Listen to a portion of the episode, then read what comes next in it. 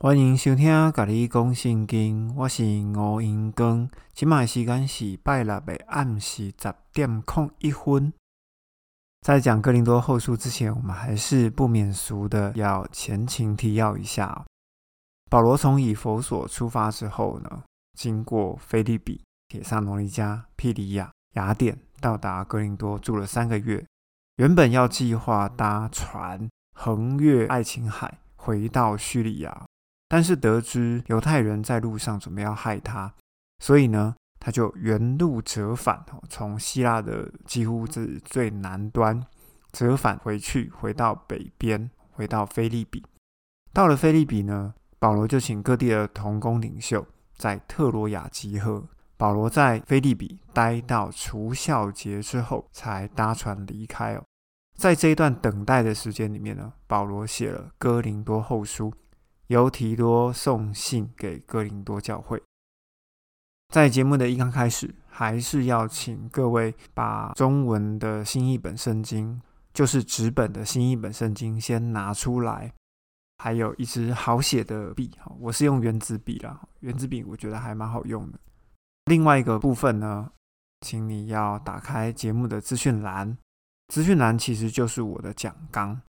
当你在一面看圣经，然后一面在看讲纲，然后一面在听的同时，如果你有想到什么，或者是觉得有什么东西要注记下来的时候，请你就用你的笔把你想要注记的东西直接注记在圣经上面。因为当有一天你要回头再来翻这本圣经的时候，这本圣经就变得很有价值，不管你是画线、画圈，还是注记，或者是写一些呃，你有感动的事情、啊、都可以。因为圣经呢，它并不是一个圣物、哦、它是一个工具。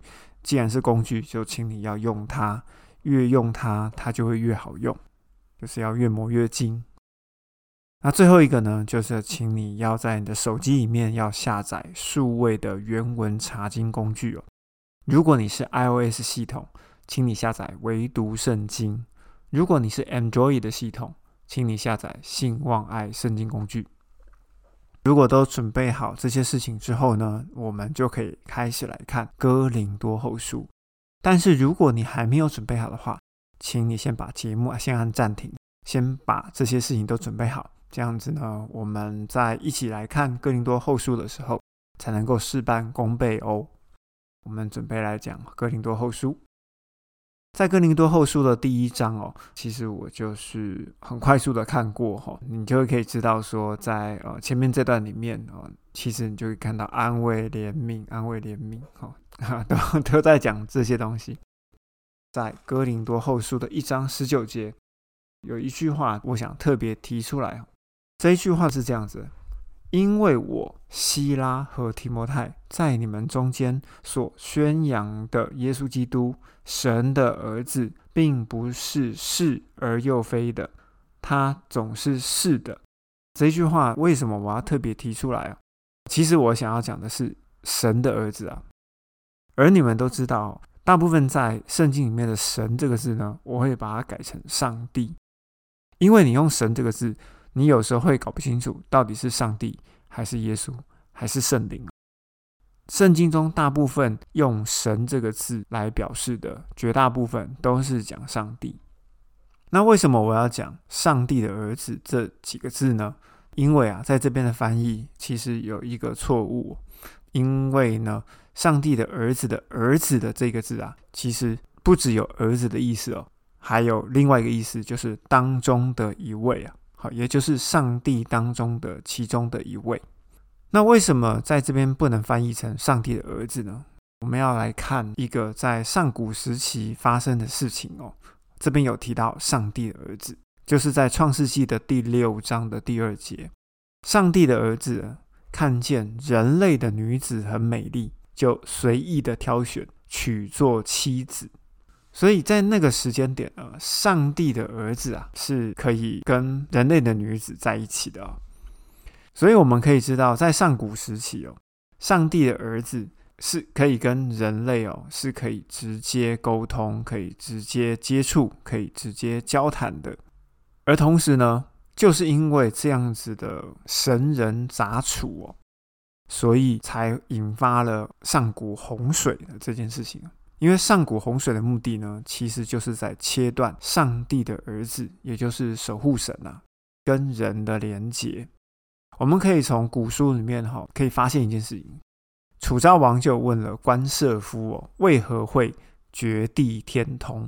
如果说你们想要了解关于绝地天通的事情，你们可以稍微 Google 一下，在网络上面其实写的还蛮清楚的。楚昭王呢问了关射夫为何会绝地天通，以前的人可以跟天神直接对话，是不是这样子？关射夫当然就回复了楚昭王，在他的回话里面其实就有讲、哦、神人杂处，因为神跟人连接在一起啊，所以就生了小孩。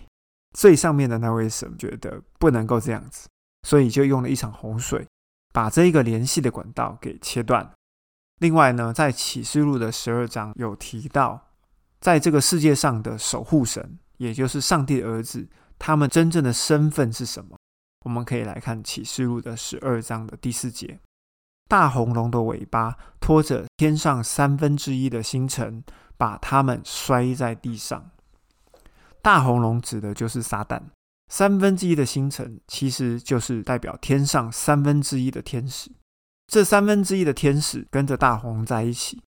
撒旦我们都知道他是一个控告者，所以呢，这三分之一的星辰就是跟着撒旦。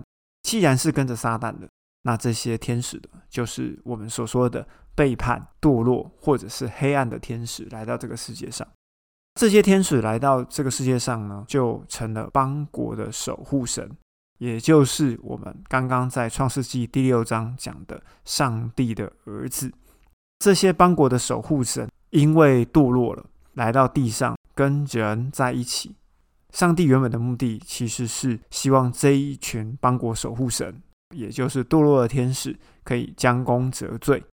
但是呢，这一些堕落的天使呢，却取代了上帝的位置哦，他们自称自己是神、哦、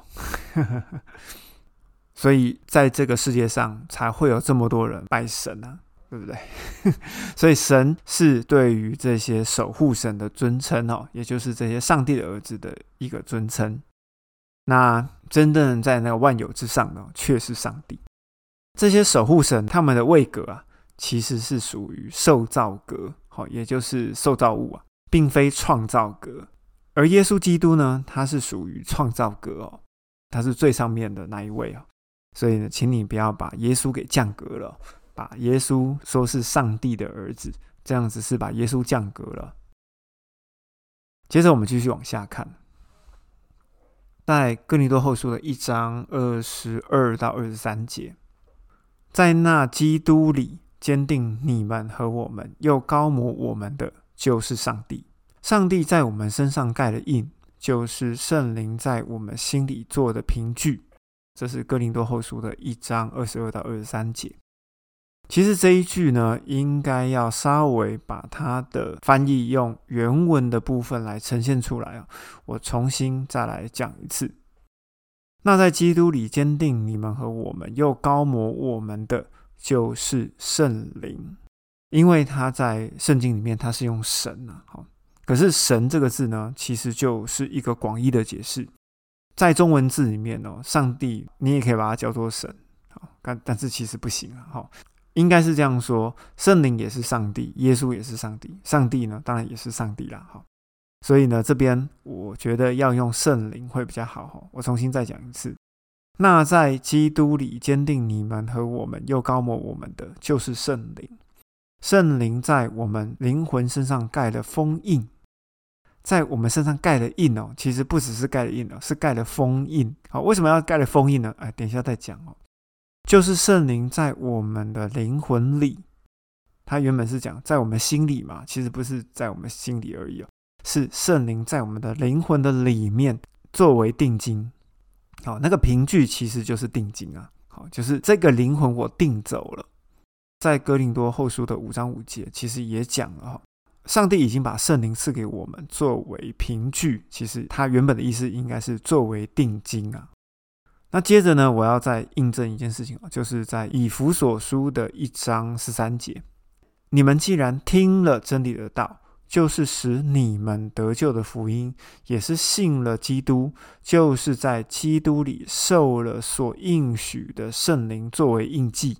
这圣灵就是我们得基业的凭据，直到上帝的产业得赎的日子。应该是这样子。这边呢，我想要重新翻译一下哈，这句话其实应该要这样讲哈。在这句话里面，其实有几个重点，就是你既然听了。听了真理的道，你听了，然后呢你就信了基督，你信了基督之后呢，就是你受了圣灵、哦、是受了圣灵的什么呢？其实受了圣灵的封印的应许、啊、受了圣灵封印的神圣应许。所以这句话应该怎么讲？要讲说，你们既然听了真理的道，就是使你们得救的福音，也信了基督，就是在基督里受了圣灵封印的应许。这圣灵就是我们得救的定金，直到肉体的死亡。所以保罗在哥林多后书、哦、一直到以弗所书，其实他讲的东西都是一样的。那这边到底在讲什么呢？其实简单讲、哦、灵魂其实是装圣灵的一个容器啊，就好像水瓶是装水的容器，信封是装信件的容器，这些容器呢都有个盖子。所以你的灵魂啊，其实不是你爸妈生出来给你的、哦、其实是从天堂的水晶湖带下来，放到你的身体里面，这个时候才是有灵魂的。会有一个争议点、哦、到底小孩子啊什么时候算有生命啊？其实以犹太人过去的观点来看、哦、小孩子出生之后，眼睛要打开的那个时候、啊、才是灵魂有在这个孩子的里面、啊、也就是说，为什么眼睛叫灵魂之窗、啊、其实我觉得应该也是这个意思、啊、这个灵魂会有一个盖子，然后这个盖子盖上去之后呢，天使呢会在上面呢做一个封印。天使的封印呢就很容易被人家打开，应该是说天使的封印呢就容易被地上的这些鬼打开。打开的话，有些人就会有灵魂出窍这种经历啊。如果是你的盖子上呢重新封的是上帝等级的封印啊，也就是受了圣灵封印的应许，你上了一个圣灵级啊，也就是上帝级的封印之后，这个盖子呢就是除了上帝之外谁都不能够打开。所以呢，以弗所书这边讲的就是说，这个封印封下去之后，圣灵到你的灵魂里面嘛，哈，那你的灵魂像一个水瓶一样，上面呢盖了一个盖子，然后那个盖子呢就加了一个上帝的封印之后，就再也没有人可以打开，直到什么时候？直到肉体死亡解除封印的时候，好，这个时候才会打开。在这边呢，同时也要讲另外一个东西哈。因为这个盖子呢都没有办法打开，这个灵魂呢就谁也不可以夺去，那这个圣灵也谁都无法夺去嘛。所以说，当你只要听了、信了、受了圣灵封印的神圣应许之后，圣灵就会在你的灵魂里面，就不会离开哦，不管你去教会或不去教会，这个得救的根基啊就一直在你的里面。好，也就是说，这个基业的凭据，这个基业的意思是什么？好，这个这个基基业的意思好难好难念哦。这个基业的意思啊、哦，其实就是得救。得救是基督徒里面最基础、最基础的门槛哦。之前我没有讲过，好，今天就稍微再讲一次哦。因为圣灵一直在你的灵魂里面，所以不管你去教会或不去教会，你就是一直属于得救的。可是得救呢，这样的基本门槛，你进去以后，难道你不会想要追求最高的等级得胜吗？当然会。在保罗书信里面，其实有讲很多的得胜的部分。那这一句话其实就是处理得救这个部分。另外一个部分呢，我想要另外谈一下，就是在约翰福音的六章，约翰有提到说，因为人子是父上帝所印证的。如果按照文字上的翻译、哦、耶稣跟上帝长得是一模一样，可是印证的这个字啊，其实呢应该要讲成跟刚刚讲的封印的这个字其实应该是一样的。我们刚刚有讲过嘛，哈，人外面有一个外体，这个外体里面有一个灵魂，在灵魂里面还有一个圣灵，哈，就是这样三层的结构。那人子呢？人子其实就是上帝的灵魂来到这个世界上，被封印在一个肉体里面。简单讲，其实就是这样子。这句话到底要怎么证实呢？我们可以由约翰福音的一章一节、哦、太初有道，道与上帝同在，道就是上帝。道是什么意思？道就是说话的那位上帝。是谁会说话呢？当然是体的里面的那个上帝啊。就好像我现在在说话，是谁在说话？其实是我里面的灵魂在说话嘛。上帝你要把它看成、哦、就是有一个里面的上帝跟一个外面的上帝。道会说话的那个上帝其实就是里面的那个上帝。那既然里面上帝与上帝同在，简单讲，道就是上帝、哦、约翰福音的一章一节的最后面就是道就是上帝。你可以翻原文的注解仔细看、哦、其实在道与上帝同在，道就是上帝的这几句哦，其实你都会发现 K A I 都在里面。所以呢 K A I 这个字呢可以翻成与，就是什么跟什么，也可以翻译成就是。其实从这个地方就可以做证明。所以说我们会发现保罗的书信啊，在一刚开头的时候绝大部分都会有上帝 K A I 基督啊，上帝和基督，如果两个物件是不一样的，两个物体是不一样的，那 K A I 就会变成与啊，就是变成汉，就会变成 and。那如果两个东西是一样的呢，就会变成就是。所以说我们可以翻开哥林多前书的第二章一刚开头，愿恩惠平安从我们的父上帝 K A I 耶稣基督领导你们。那请问这个 K A I 到底要翻译成什么？通常在纸本圣经里面会翻译成愿恩惠平安从我们的父上帝和耶稣基督领到你们，因为上帝跟耶稣其实是同一位嘛，好，所以说这边其实应该翻译成愿恩惠平安从我们的父上帝就是耶稣基督领到你们。接着在第二章里面保罗提了一下这个部分，其实就是在讲爱人如己啦。我们可以看哥林多后书的二章六节，使里面有一点忧愁的人受了许多人的责备也就够了，倒不如饶恕他们，安慰他，免得因忧愁过度而受不了。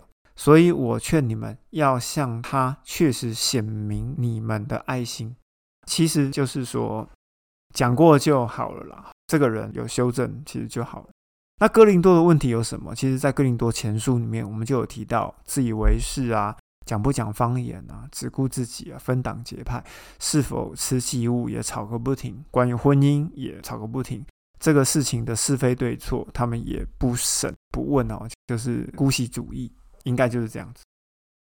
所以保罗这边在讲什么？保罗这边在讲你只要有讲过就好了，他们有改过就好了，不要一直骂不要一直骂他们。接下来在哥林多后书的第三章、哦、保罗的身份又再次被质疑了、哦、在第三章的第一节到第三节、哦、其实简单讲就是见信有什么了不起的，我们就是基督写在你们心里的见信。他说的我们呢，就是巴拿巴、保罗、提多或者是希拉。这个用法呢，在哪边曾经用过呢？保罗曾经在哥林多前书的第九章一刚开头也是这样用的，我们稍微来念一下哈。对别人来说我或许不是使徒，但对你们来说我总是使徒懂吗？虽然我没有被安立为使徒，可是呢对你们来说我就是使徒啦。他的意思就是这样子。回到刚刚讲哥林多后书的三章，见信没有什么了不起、哦、难道我跟你们讲基督的事情还需要见信吗？他的意思是这样。这个推荐信到底从哪里来的呢？好，我们要回到《使徒行传》的第九章的一刚开头。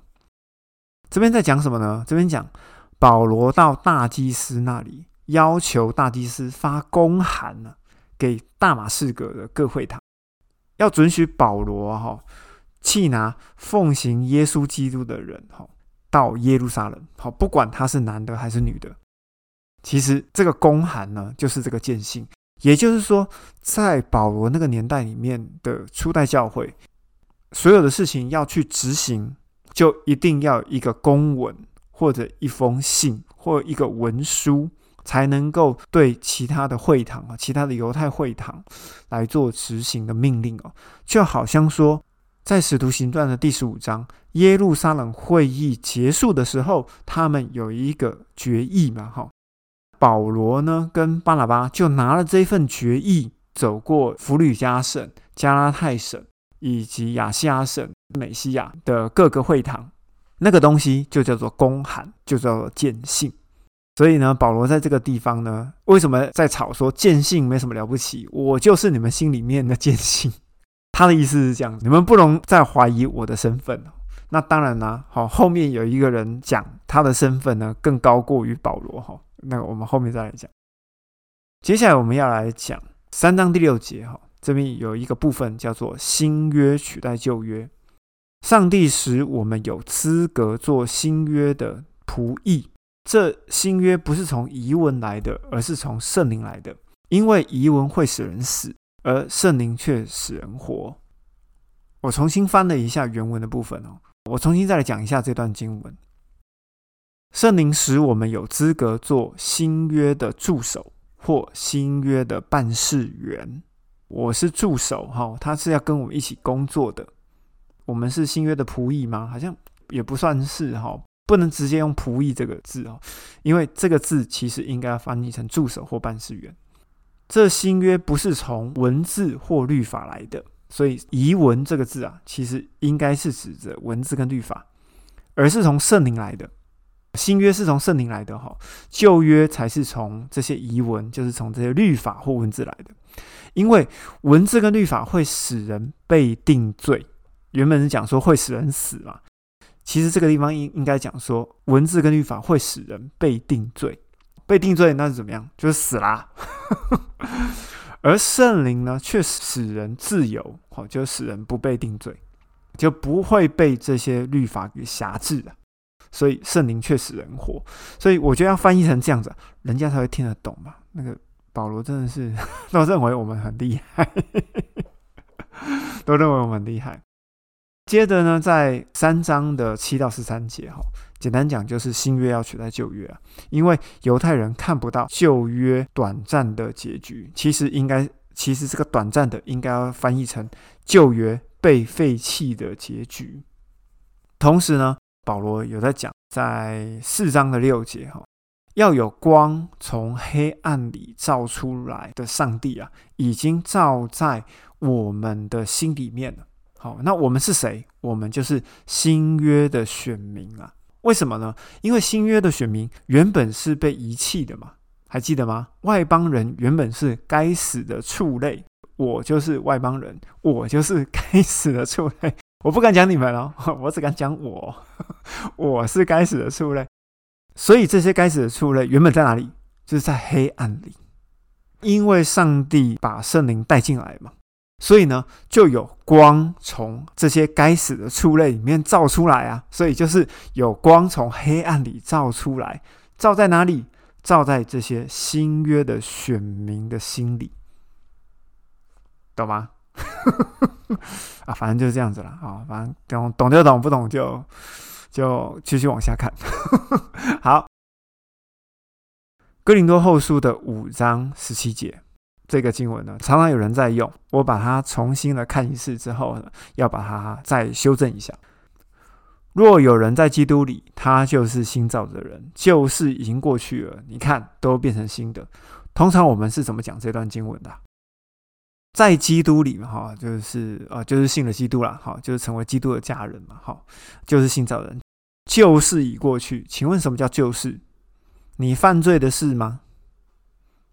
也许可以这样讲哈，我们按字面上讲，其实可以这样讲：你曾经犯过罪，耶稣为你成为赎罪祭，被钉十字架，用宝血洗净了你，遮盖了你，让这些事情都过去了。你看一切都变成新的，你就成为新造的人。好，通常我们也许会这样解释。然而我重新翻了一下原文的圣经、哦、它里面的说法，我想要重新再来翻译这一句经文。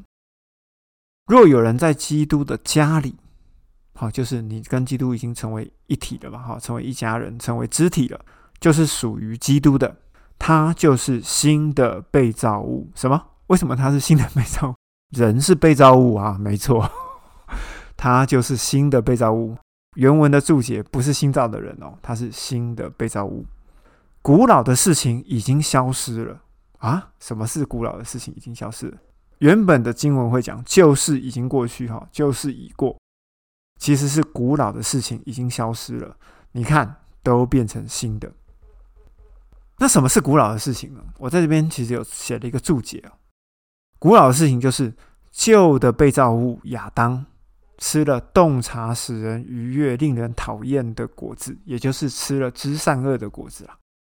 圣灵就离开了他的灵魂，因为他里面没有圣灵，亚当就与上帝隔绝，被逐出伊甸园。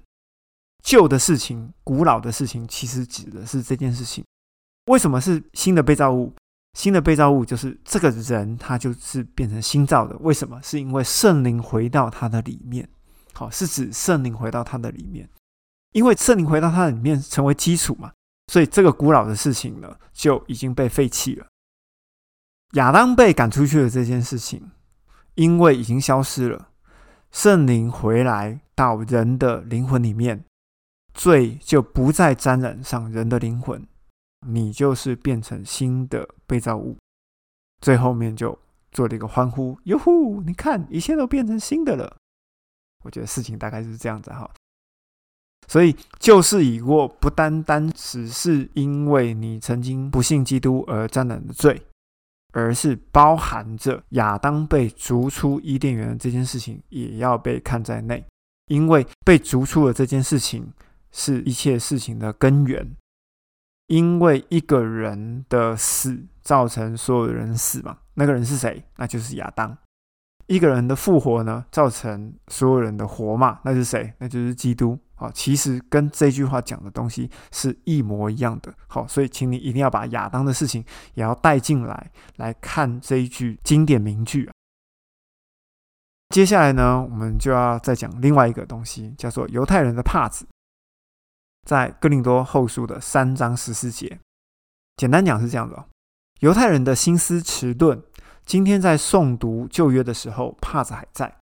犹太人何时归向基督，基督就何时除去这个帕子。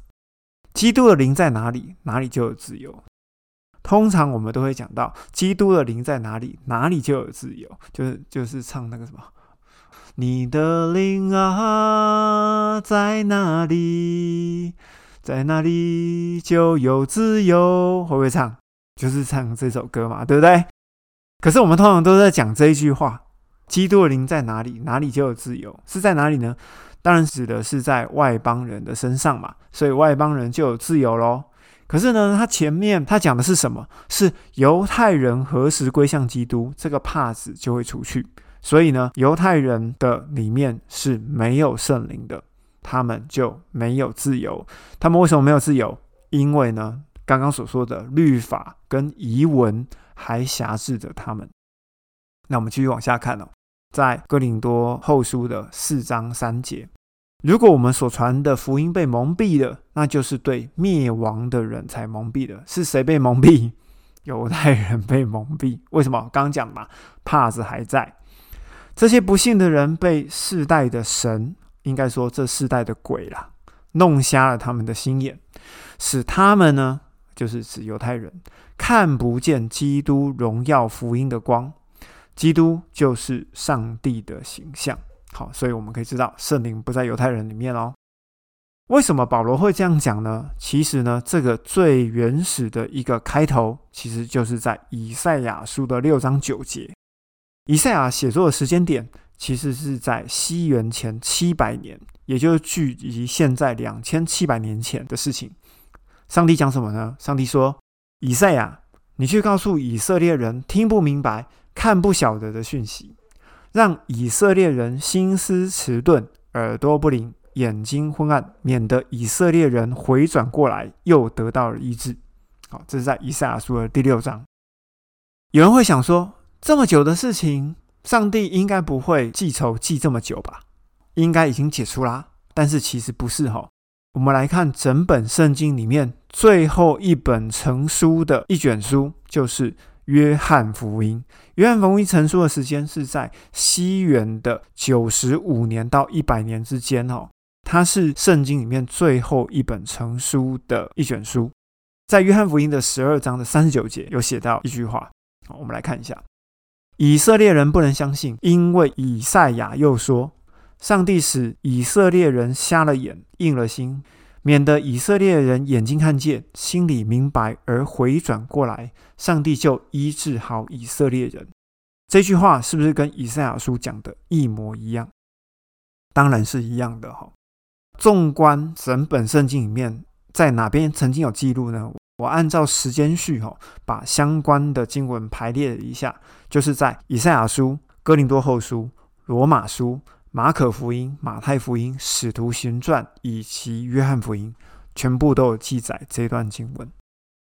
然而这边就要顺道一提，一九八六年天主教梵蒂冈若望保禄二世访问印度，公开赞许印度教、佛教、锡克教，并声明全球宗教联合是当务之急啊。一样是在一九八六年，教宗呢访问了以色列，称犹太人为长兄，称犹太人为大哥的意思。你觉得天主教在干嘛呢？好，搞不清楚他在干嘛呢，我们在启示录的时候再告诉你。反正呢，天主教跟犹太人要挂钩在一起，我们要不要再跟他们挂钩在一起，让全球的宗教联合呢？哦，大家自己想想。好好这边就不讲死，会在启示录再跟大家讲了。好，那我们继续往下看，哥林多后书的四章十节，我们身上常常带着耶稣的死，好让耶稣的生也在我们身上显明出来。这到底在讲什么？常常带耶稣的死，好让耶稣的生在我们身上显明出来。我在这边做了一点注解、哦、耶稣的死就是对于律法的死啊，也可以解释成耶稣的死就是替了外邦人做了赎罪的羔羊。好让耶稣的生，耶稣的生是什么呢？其实我觉得应该就是自由啦，让我们可以自由。从四章十节到十二节大概在讲这个东西。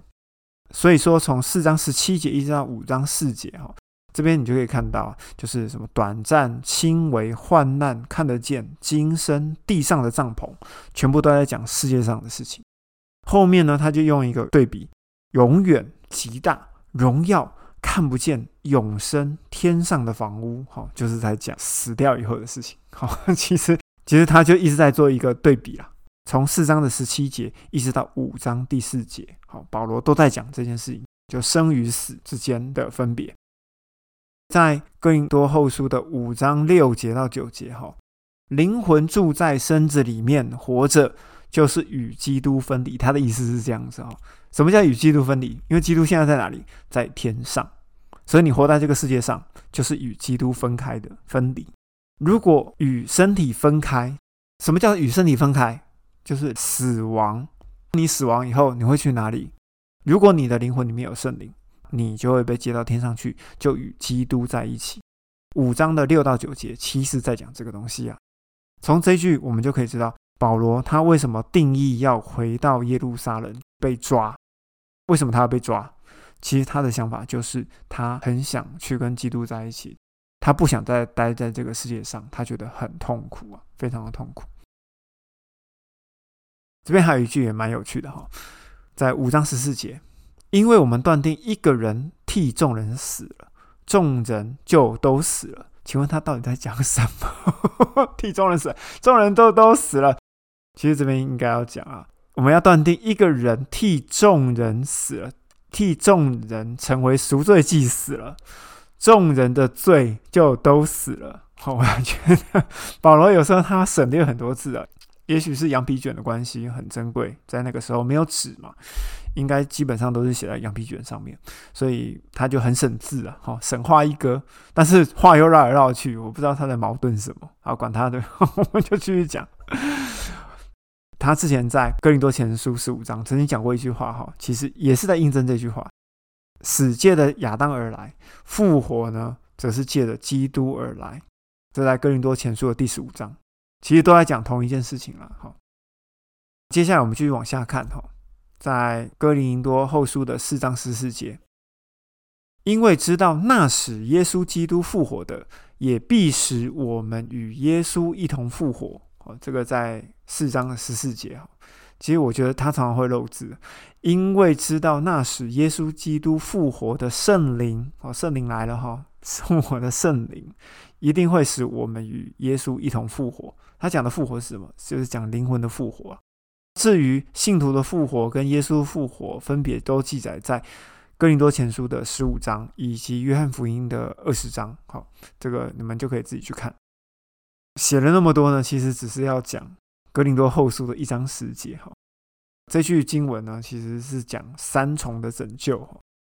上帝救我们脱离那极大的死亡，而且上帝还要救我们，我们希望上帝将来仍要救我们。他到底在讲什么？上帝救我们脱离那极大的死亡。什么叫极大死亡？极大的死亡就是灵魂的死亡，灵魂的死亡就是与上帝隔绝，就是那极大的死亡。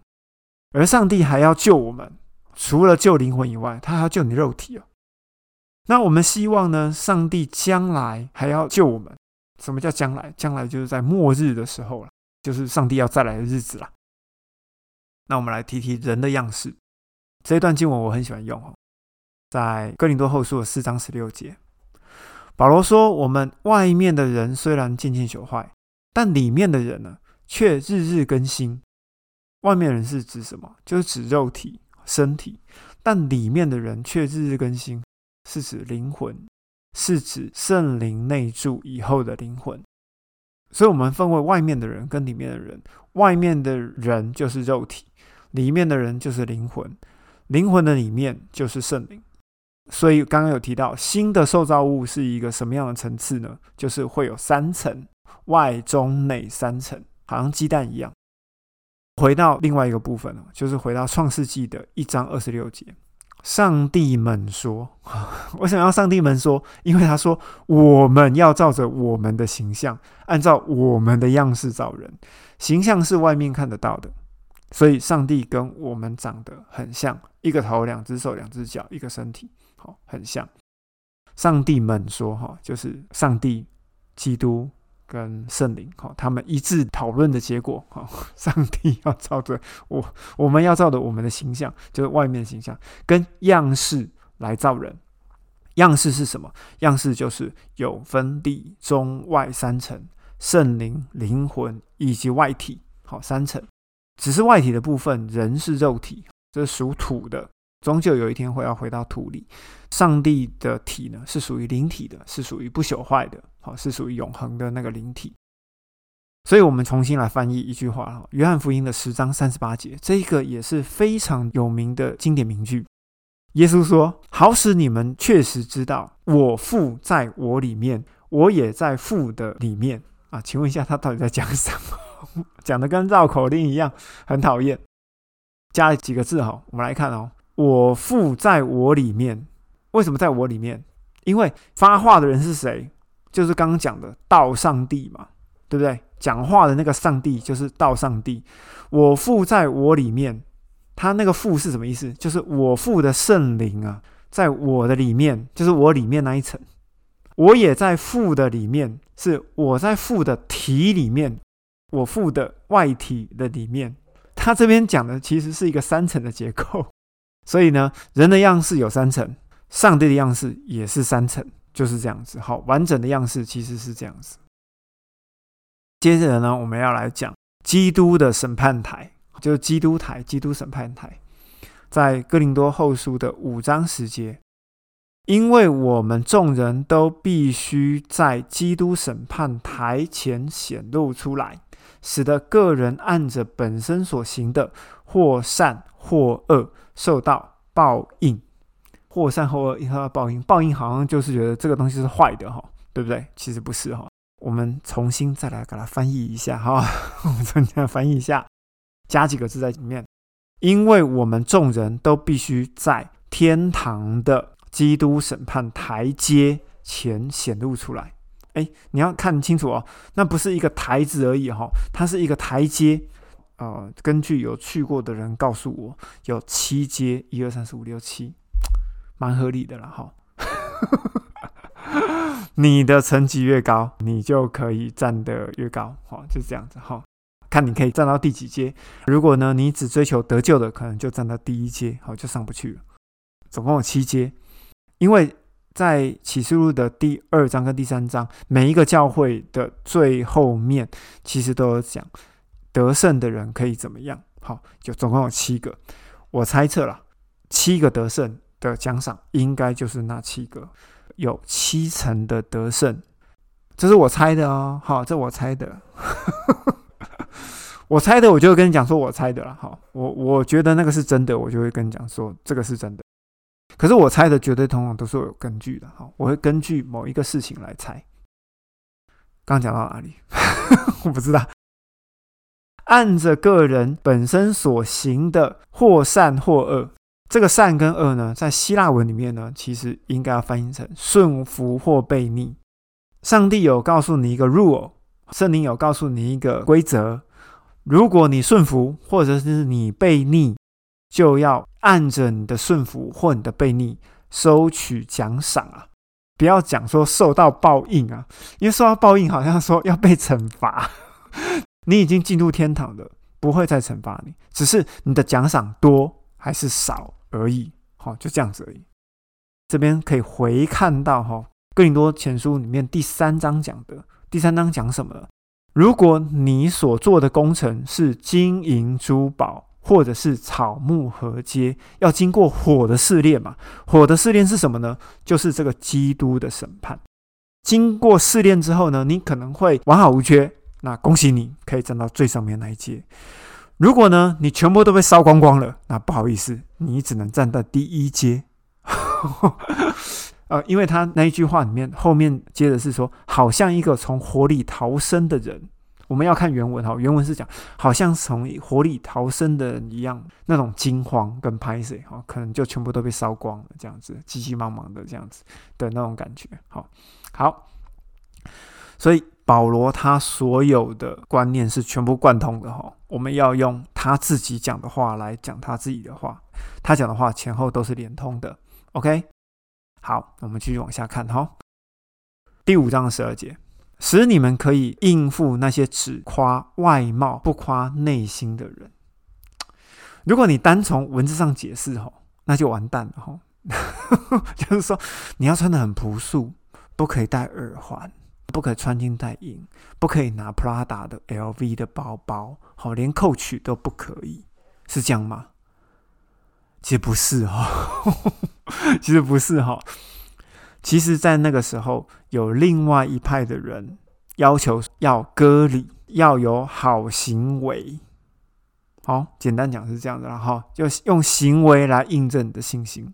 所以呢，这些看得见的东西是在保罗来讲，这些东西是外貌，没有夸耀你那看不见信心的人。所以这边外貌跟内心其实讲的是这个啦。那在第五章的最后，就是从第五章的十八到二十节，其实简单讲就是说，和好就是不再与上帝隔绝。十八节到二十节再讲这个事情。所以呢，我们要用哥林多后书的五章二十一节为今天做一个总结。上帝使那无罪的替我们成为有罪的，使我们在他里面成为上帝的义。哦，这到底要讲什么？加几个字，加几个字。上帝使那无罪的基督，对吧？哦，无罪的基督嘛，替我们成为有罪的赎罪羔羊，这样行了吧？这样子有没有清楚？使我们在基督的赎罪里面成为上帝的新约。哦，其实上帝的义就是上帝的新约啊。好了。今天的哥林多后书一到五章就先讲到这里。如果你觉得这个频道对你有帮助，请你帮我分享出去好吗？啊，不要乱分享哦，不然人家会说你是异端哦，好，要小心。哥林多后书我们就略略的讲到这边，接下来我们会继续讲哥林多后书的第六章。啊，什么时候会录音呢？就敬请期待。就这样子，下一集见，拜拜。